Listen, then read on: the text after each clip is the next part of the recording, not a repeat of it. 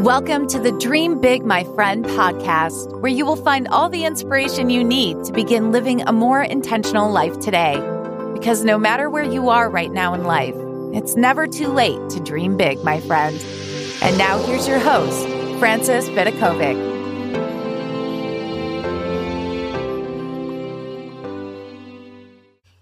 Hello, my friends, and welcome to the Dream Big My Friend podcast. This is your host, Frances Vidakovic, and today's episode is a great one because I'm going to give you another sneak peek into my brand new book, When Your Worst Enemy Is You How to Finally Get Out of Your Own Way. So, if you have ever felt as if the person that's holding you back in life is not other people, not your parents, not your family, but you know deep down that it's you, then this is a book that you absolutely need to check out because when your worst enemy is you, it will help you uncover 35 ways that humans stand in their own way and will show you exactly how to manage your own mind when facing these obstacles. My one and only goal in this book is to help you become your own best friend rather than your own worst enemy.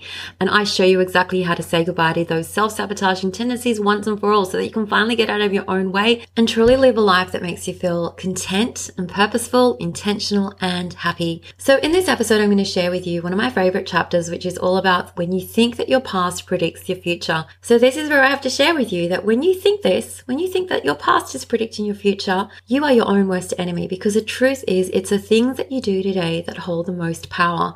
So, let's talk about how allowing your past to predict your future actually shows up in your life. It's when you keep repeating the stories of your past as if they're the truth as opposed to your own version of events events, that have been colored by the lens of your own unique perspective. It's when you insist on playing the role of a victim rather than the hero. You want to be the hero of your story, not the victim.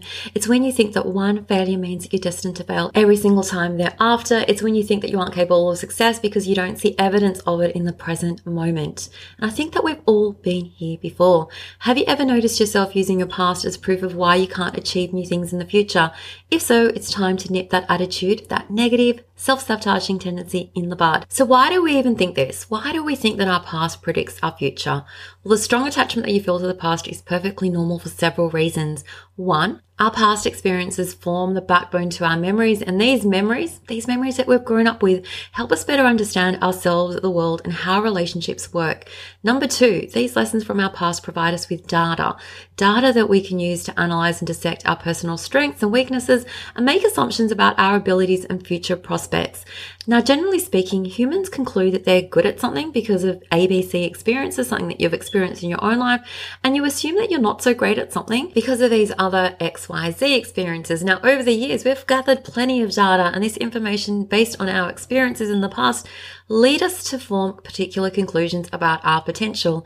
It's like we're almost scientists in a lab drawing conclusions that make perfect sense to us. Like we've got these experiences, we've experienced them ourselves, and these experiences confirm, they confirm our assumptions and often our worst fears to be true. The only issue with this process, okay, when we're acting like a scientist in this way, is that we aren't actually neutral bystanders when it comes to making these assumptions.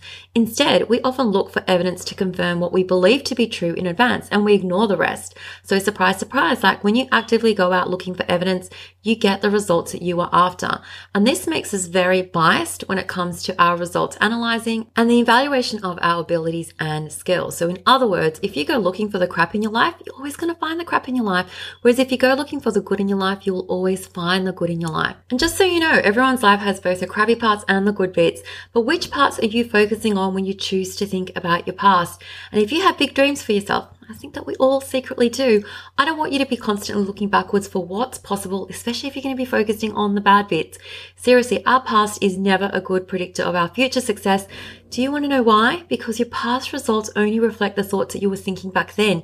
And if you had really crappy thoughts back then, then your results would have been crappy too. And personally, I don't care what's happened in your past. I only care about what you are focused on achieving in the future. And you can start anew today and go forth and chase your dreams without letting it matter one bit, one bit what your past was like. It seriously does not matter. If your results were crappy in the past, all that tells me is that your thinking needed some tweaking. And if you desire great things in your future and you felt like this was missing in your past, of course you're not going to find the answer, the answer to change in your past. This is because if you were capable of achieving massive results with your old sort of thinking, you would have already done it by now, but you haven't. So that means, that just means that it's time to stop looking backwards at your old ways and embrace something new, a new way of thinking. To pay close attention, really close attention to what I'm about to say right now, the best indicator of your future success right now is the thoughts you are currently thinking inside your own head. Seriously, that is it. If you think that your future is bright, you're going to create that particular result, an amazing result.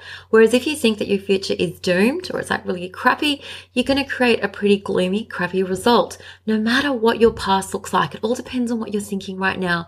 It really is that simple. So let me show you how to apply this strategy to your own life. So the alternative option that you have up your sleeve is know that your future is dependent on what you do today. And this is where I want to remind you, and I always talk about it on this podcast, the cognitive model. Your thoughts are going to impact your feelings, which are going to impact your actions, which are going to impact your results. So ask yourself now, what results do you want to create in the future? So be really specific here. And next ask yourself, what would your future self do to create that result? So to achieve your big goal, how would you need to be thinking differently? What would you be doing differently? How would you be spending your days? How would you be feeling? Describe to me the life of the best version of your future self. Put simply, your future is entirely dependent on the thoughts you're thinking today, the feelings you're feeling today, and the actions you're taking today. So I want to transport your mind to the future right now. Let's revisit that future version of yourself who's sitting there totally giddy with joy and super proud that they kept on going when times were tough and never gave up on themselves. What words of advice would she whisper to you today? I want you to listen to her words, listen to her advice. It is gold. That voice, this voice you actually have inside of you is always going to guide you down the right path and in the right direction.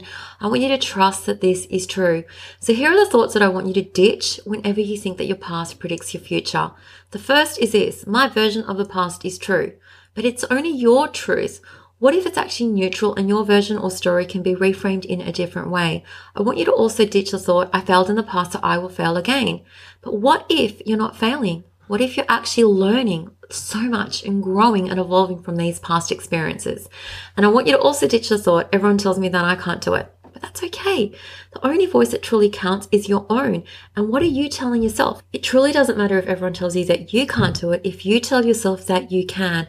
And the final thought that I want you to teach is I'll never get over what happened in the past. You won't ever get over it if you keep on fondling this past story where you're the victim. What if you could gain strength from those past experiences and see yourself as an unstoppable warrior instead? Okay, that is a choice you have. You can decide that your past was always working for you rather than against you. And here are the thoughts that I actually want you to embrace instead. I want you to say to yourself on a consistent basis these thoughts. The past exists only as sentences inside my own head while the future lies inside my hands. Remember, you are the captain of your own ship. You are the master of your own domain. My past has no power over me unless I choose to give it power. And I can't start a new chapter in my life if I'm constantly rereading the past one and looking backwards. My future only depends on what I do in the present moment. I'm not looking backwards, only forwards. I'm leaving the past in the past. My future is a gift and better things are coming my way. And that, my friend, is a sneak peek into my new book, which is called When Your Worst Enemy Is You, How to Finally Get Out of Your Own Way. In this book, I'm going to show you, teach you exactly how to get over the most common ways that we self-sabotage ourselves. There's actually 35 things on this very long list. And this book covers when we self-sabotage ourselves, we fear, we doubt, with procrastination, with conformity, with failing to set appropriate boundaries, when we're not honest with ourselves, when we settle for good enough, when we avoid failure actively, actively avoid failing. That's a crazy thing. It's also when we play it safe, we are self-sabotaging ourselves. It's when we resist change, when we fall prey to distractions, when we consume crap and play it small and don't have our own back, and when we give up ahead of time, when we feel guilty, angry, when we have these perfectionistic tendencies, when we speak to ourselves critically, when we stay constantly busy rather than being productive, when we feel jealous or envious, or when we experience worry on a consistent basis. This book also covers when you're constantly avoiding decisions, when you're holding on to limiting beliefs and bad habits, when you're failing to take responsibility for your life, when you assume you're always right, when you maintain toxic relationships, think everything that needs to be super hard, when you don't ask for help, expect people to change, feel constantly offended, or care too much what other people think. In a nutshell, this book covers it all. And if you think that there's even just a tiny chance that you might be self sabotaging yourself, that you might be your own worst enemy, I encourage you to go and check out the book right now. It's on Amazon. It's called When Your Worst Enemy Is You, How to Finally Get Out of Your Own Way. And you can purchase it as either an ebook or a paperback. Go out and do it right now. That is what I am encouraging you to do. As always, take care, my friends. You know I love and appreciate you all. And until next time, dream big, my friend.